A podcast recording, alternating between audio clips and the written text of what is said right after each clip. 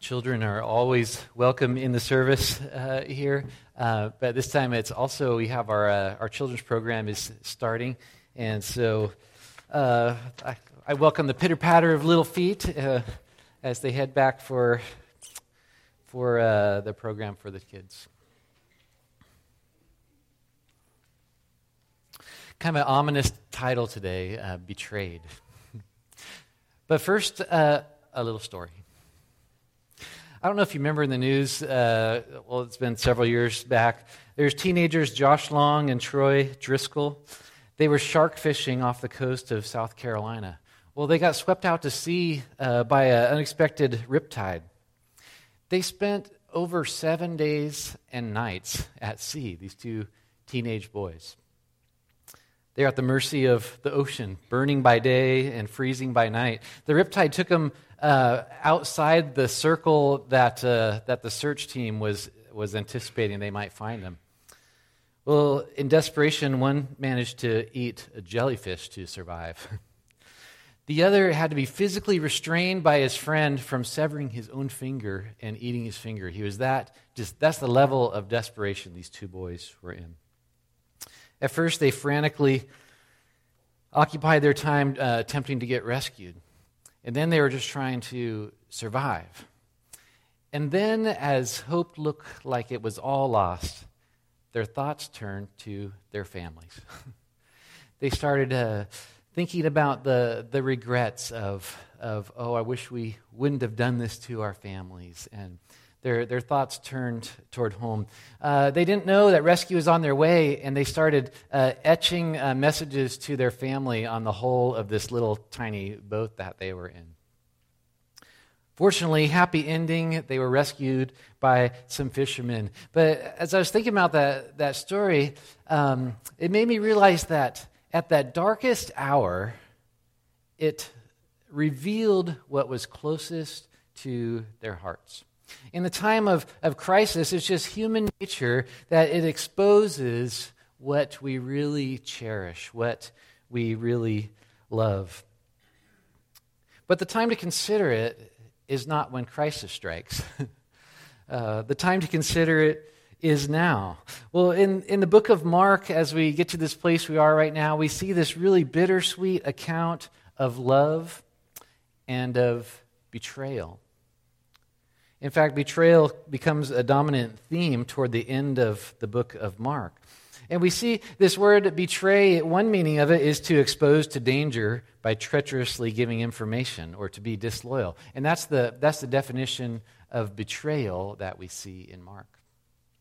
But there's this other definition of betray that means to unintentionally reveal or to be evidence of something. Like the sparkle in her eyes betrayed that she was only teasing. That that meaning of betrayed as well.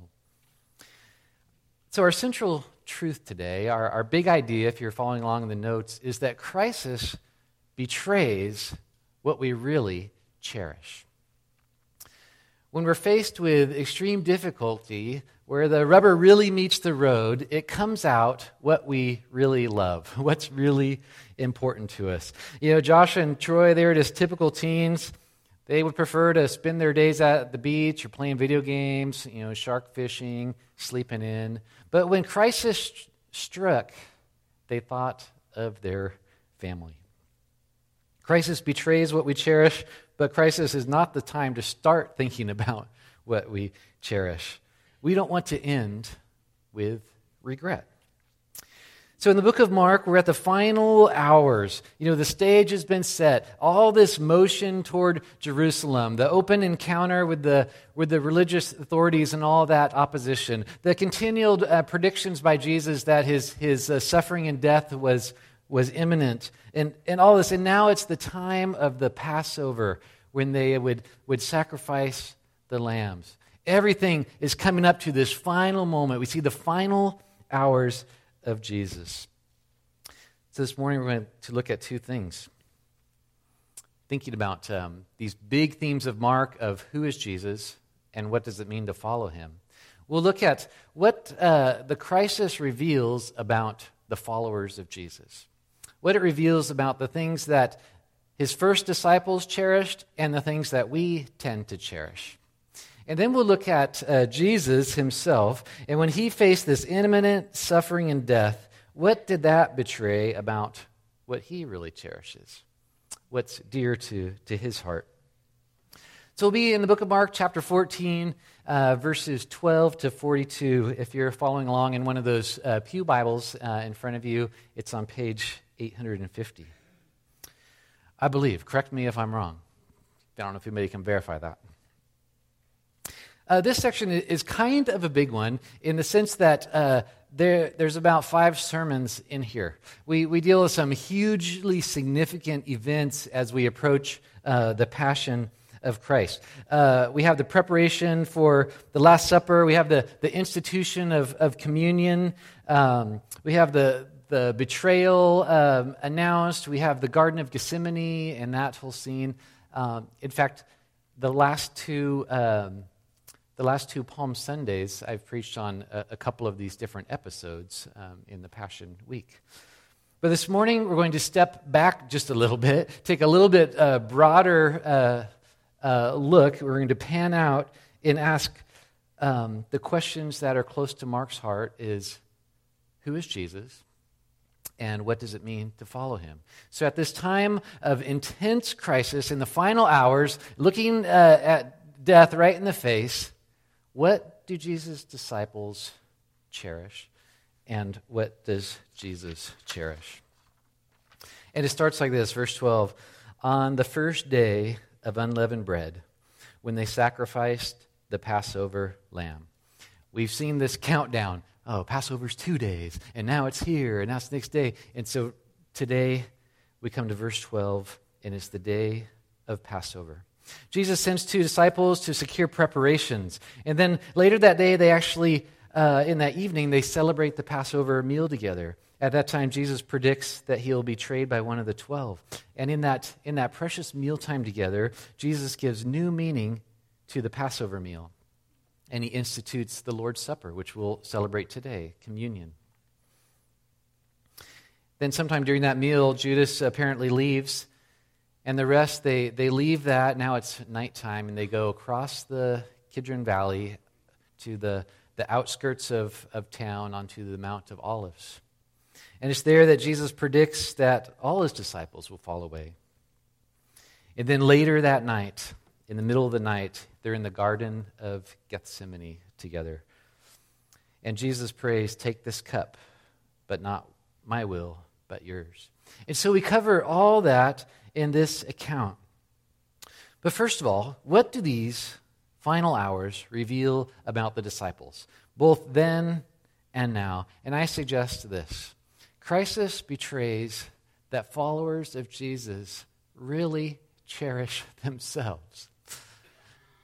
Not always, but this is our default. This is our, our tendency. When the rubber meets the road, our default is to care about ourselves. Here's just some examples. Verse 17 When it was evening, he came with the twelve, and as they were reclining at table, you know, this is the, the Last Supper. Jesus says, Truly I say to you, one of you will betray me, one who is eating with me.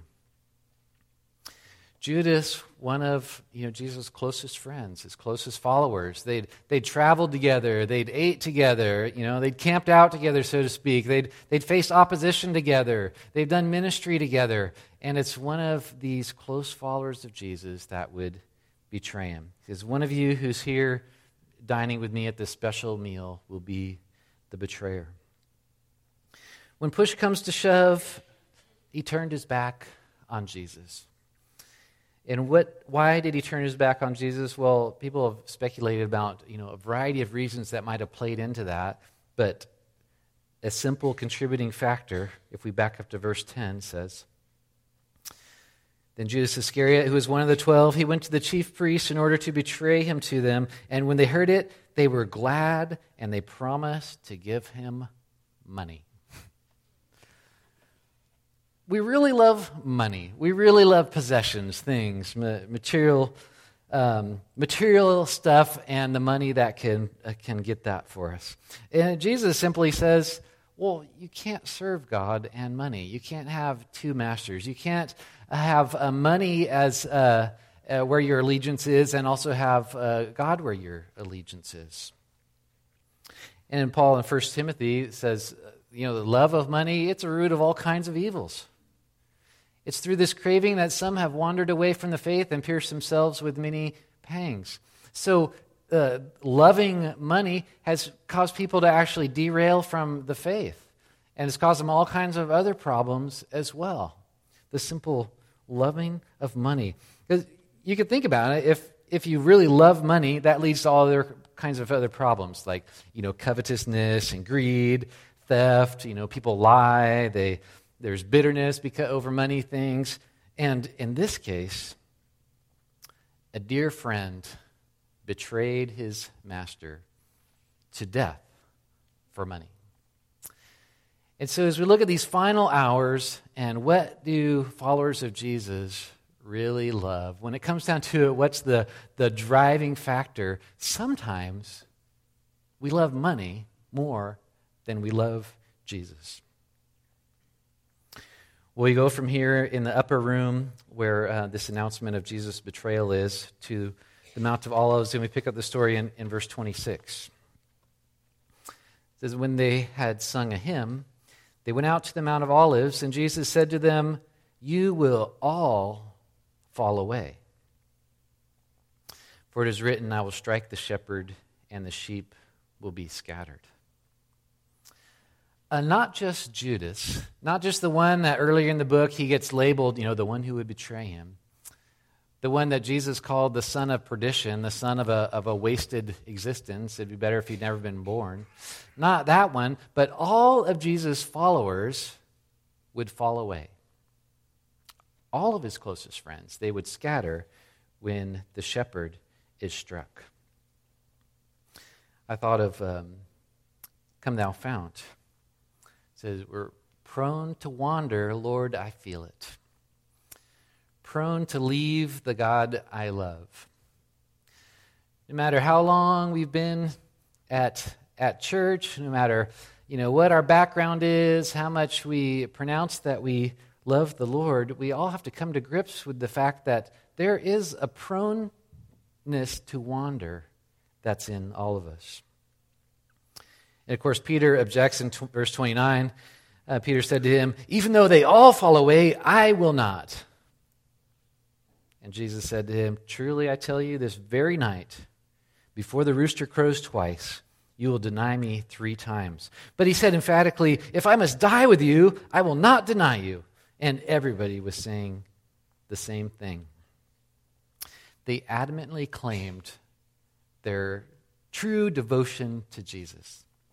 Uh, we just sang songs of adoration and worship and love about, about our Savior. And uh, we, we pronounce that. We say that to each other. We sing that back and forth. That's what these guys all said. We'll, we'll never fall away.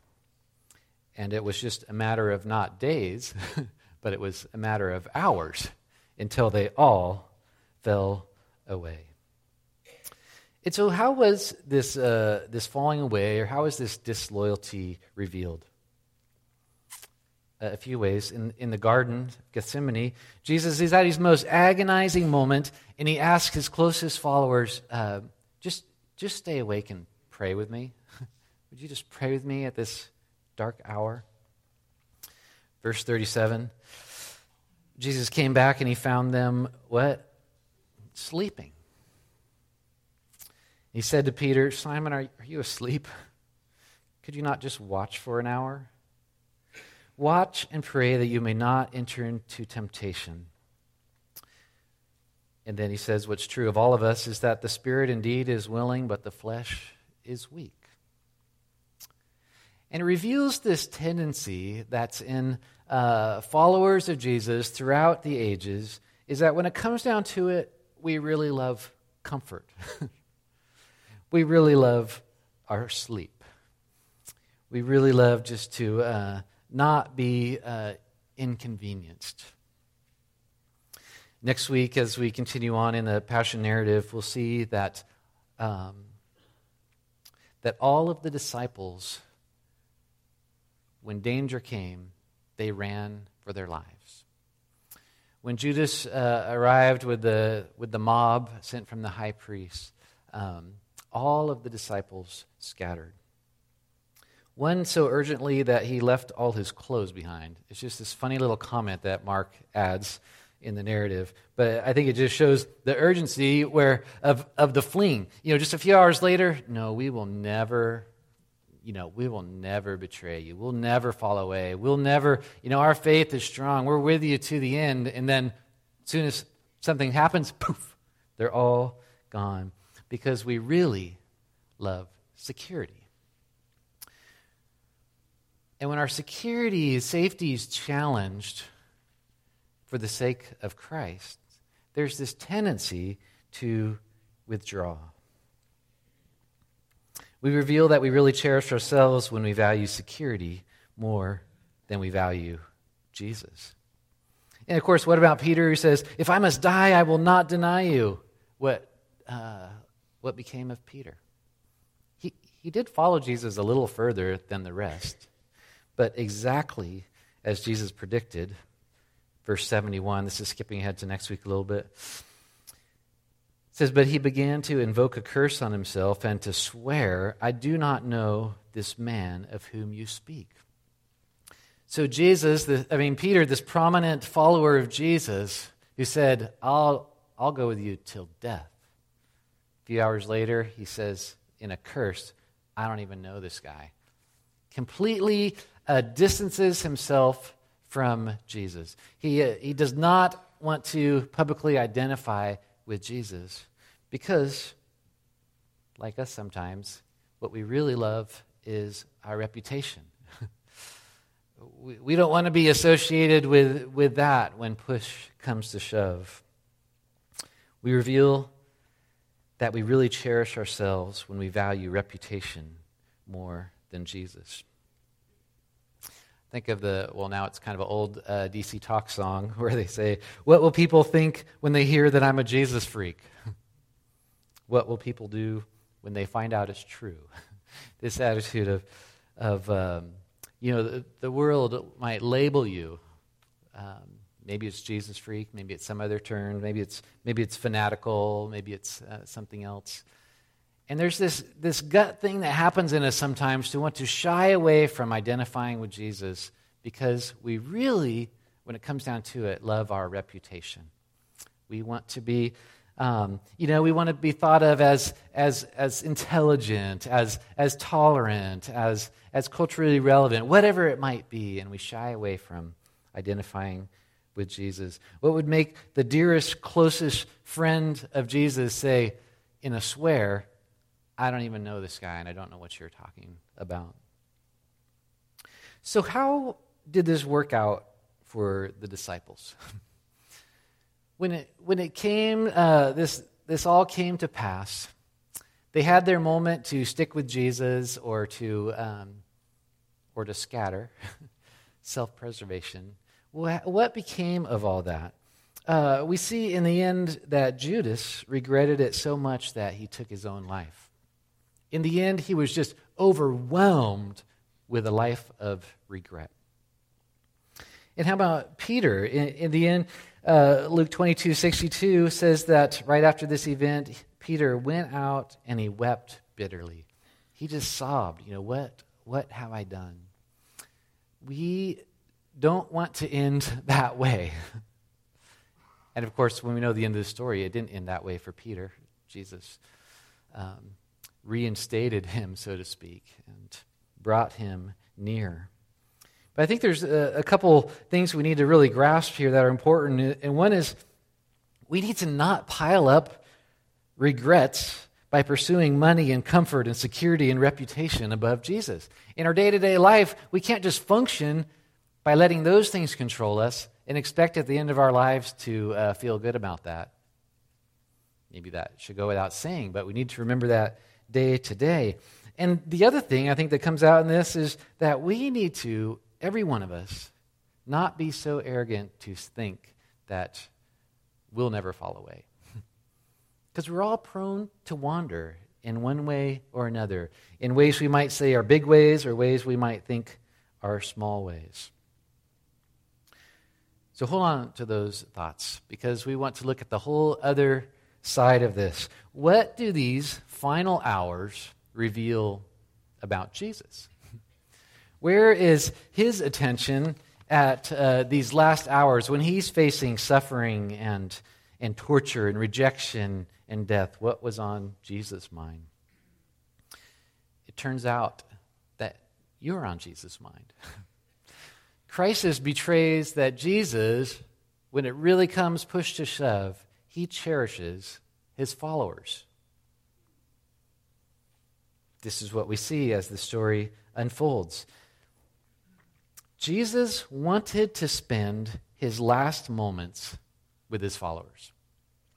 Those who called themselves disciples, those who, who, uh, who trusted in him and sought after him, Jesus wanted to be with them in Luke's account in Luke 22 15, uh, uh, talking about um, the Passover meal, Jesus says, I have earnestly desired to eat this Passover with you before I suffer. Facing all this stuff right on the horizon, looking death in the face, Jesus says, What I really earnestly want is to spend this time with you. This is still true. And then when he went on to explain um, and give new meaning to the Passover meal and to institute the Lord's Supper, uh, in his explanation of it, he says, This is for the benefit of those who follow me. This is for you. I'm going to die, and this is so you'll remember it, but you'll remember that it is for you. Uh, again, skipping over to Luke's account of this, uh, he says, um, of Jesus. Jesus took bread, and when he had given thanks, he broke it and he gave it to them, saying, This is my body, which is given for you. Do this in remembrance of me.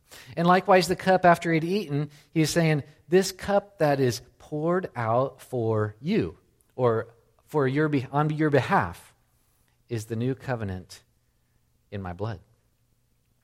So when Jesus faced agony in the in the garden and he, he faced um, the betrayal and the torture and the suffering and rejection and the cross.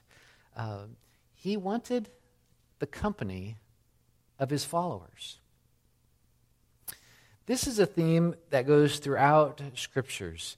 Um, in, in some areas we where we might not anticipate it, the whole, for instance, the whole elaborate tabernacle um, um, details, and some, some of us get lost as we get somewhere in the middle of Exodus, and like, oh, really? We're going to explain how it's all supposed to be made, and then we're going to hear how they made it all, and, and all the little ornaments, and this and that. And all of that was to create a sacred space so that God might dwell with his people. It was because God wants our company. Not because God needs our company, but because he wants our company.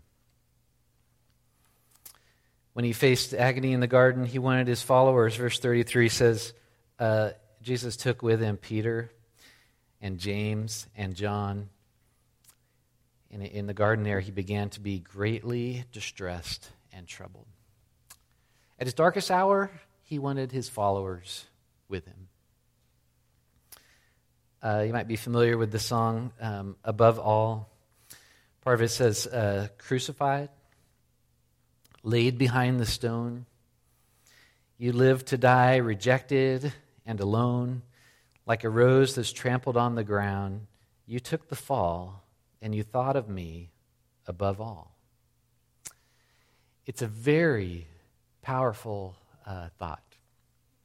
It's a very true thought, and it's a revolutionary thought, and I suggest that many of us miss it. But we miss it for very different reasons. Maybe depending on your, your church background or your inclination or whatever, I think there's a couple different ways we view Jesus and his love for us that, um, that are skewed and prevent us from really grasping that Jesus loves you. These illustrations are far from perfect, so just try to work with me here. One is what I'm going to call the puppet Jesus. Yeah, that's a, that's a Jesus puppet.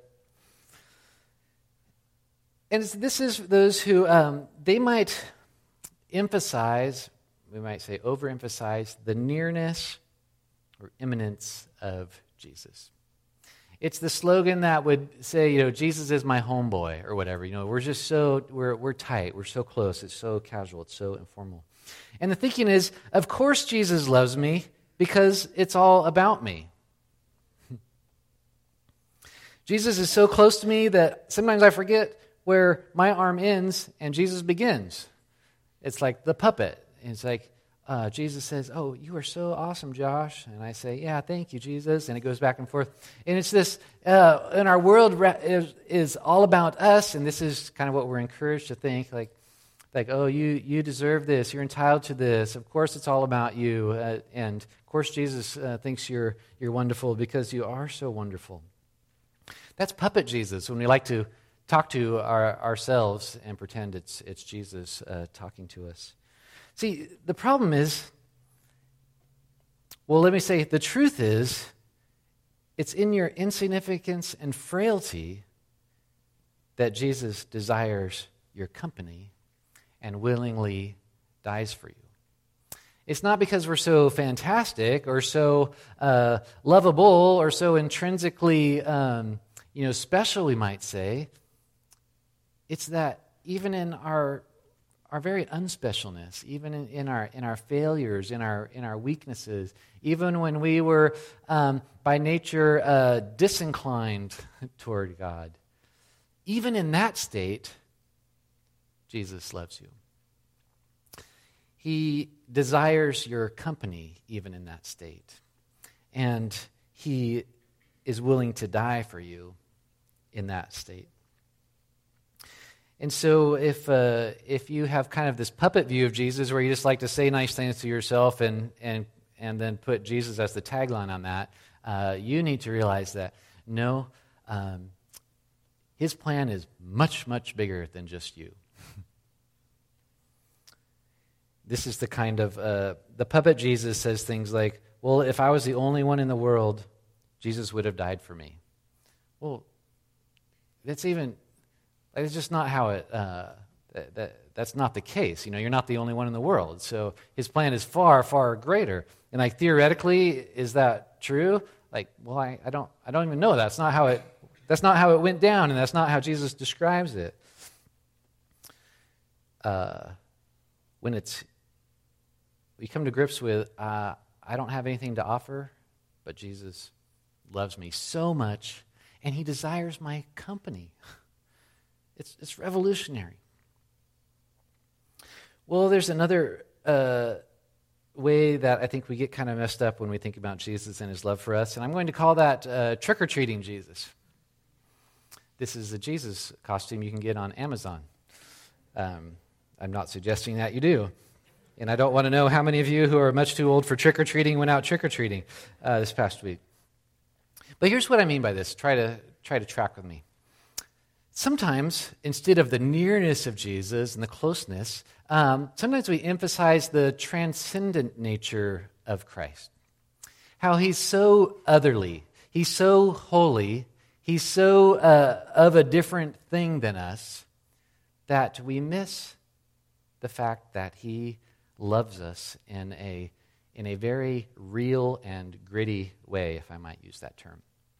So we view the incarnation the, the God becoming man, as if um, holy Jesus came down and put on a people suit, a people like trick or treating costume, and uh, maintained this kind of people persona for 30 years, and then, and then pulled that thing off and, like, I'm done with that. I went back to heaven. And so, beneath this kind of people suit, uh, Jesus is just unaffected by humanity. He's kind of hovering around, just being holy and uh, pretending he's a person for 33 years. And so we emphasize this otherly nature of Jesus, and we talk about his love for us in very uh, theoretical terms. Like, yes, it is a, um, a statement of my faith that God is, in fact, love, and he loves uh, each and every one of us. And we'll say that academically or theoretically. And we miss the point that he actually, really loves you. And when the, all four gospel writers talk about Jesus, they do not describe him as trick or treating Jesus. They talk about him as someone who, who weeps, as someone who's tempted, as someone who gets tired, as somebody who, facing his, uh, his horrible hour, wants his friends to be with him. That's how the gospel writers describe Jesus. And uh, it, it's taking us um, centuries uh, since then to try to sort out the theanthropic God man or the hypostatic union and how all this works out. You know, we try to you know, sort it out and identify it. But as we just read the narrative, we see a Jesus that loves his followers in a way that is emotional, in a way that is real, in a way that is gritty. So I want you to put away your puppet Jesus and put away your trick or treat Jesus and just embrace the love that Jesus actually has for you. Perhaps a better illustration is simply the love of a parent. And this is how uh, God describes his, his relationship with us. Uh, those who have received him, those who, who have believed in him, uh, he gives them the, the right or authority to be called the children of God. This is in John 1. As a parent, you know, of toddlers or whatever, you, you don't need your kids. They don't really. Um, they don't really contribute to the, the income. They don't really do chores yet. They don't take care of you. Um, but uh, do you desire their company? Would you die for them? That's Jesus' disposition toward you. We're all just babies crawling around, doing our thing, and uh, He sees us in our helplessness, and He wants to be with us, and He loves us to death. And so we see here at the end of the narrative in Mark that this crisis betrays that Jesus really, when it comes down to it, uh, He loves His followers, He cherishes you. And so back to this question of, well, how do we get from a life of cherishing ourselves to a life of cherishing Jesus, which is really what we, we, you know, the application of this. We don't want to have this life of regrets where it comes down to it. We wish this or wish that, but we want to have a life of cherishing Jesus throughout. Well, I think the answer is our affections are transformed when we come to grips with Jesus' love for us. That is a transformational. Uh, that's a transformational thought. A woman uh, recently told me this. She said, I grew up in church, but always felt a disconnect in my relationship with God. I worked so hard to earn God's favor, but all along there was a growing emptiness that took me down an increasingly destructive path. I don't know if anyone can relate. Ultimately, I found myself at the bottom of a pit, my life falling apart. And in that place, where I had to face my own depravity, I was finally confronted by the reality and the intensity of God's love for me, which was completely independent of my performance. And that was the turning point in my life. So I want to challenge you to let Jesus' disposition toward you to transform your disposition toward Him. Let the overwhelming, abundant love of Christ transform your heart in love toward Him. I was just talking with, uh, with Tom this morning about how many times uh, the Lord just orchestrates uh, without our trying, the nine o'clock hour um, topics and, uh, and the sermon series we're going through uh, here. And uh, this was definitely one of those days. As we see in, in the end of Ephesians 3, we see the words of, of Paul, who's just, uh, who's just loaded on the, on the Ephesians all this really heavy theology about the mystery of, of the church and Jew and Gentile in one, in one body and salvation only by grace and faith and all this stuff. He dumps all this heavy theology on him. And then he just falls on his face before God and he cries out and he prays this. He prays that Christ will make his home in your hearts as you trust him. And that your roots will grow down into God's what? Into his love. And that that will keep you strong. And may you have the power to understand, as all God's people should, how wide and how long and how high and how deep His love is.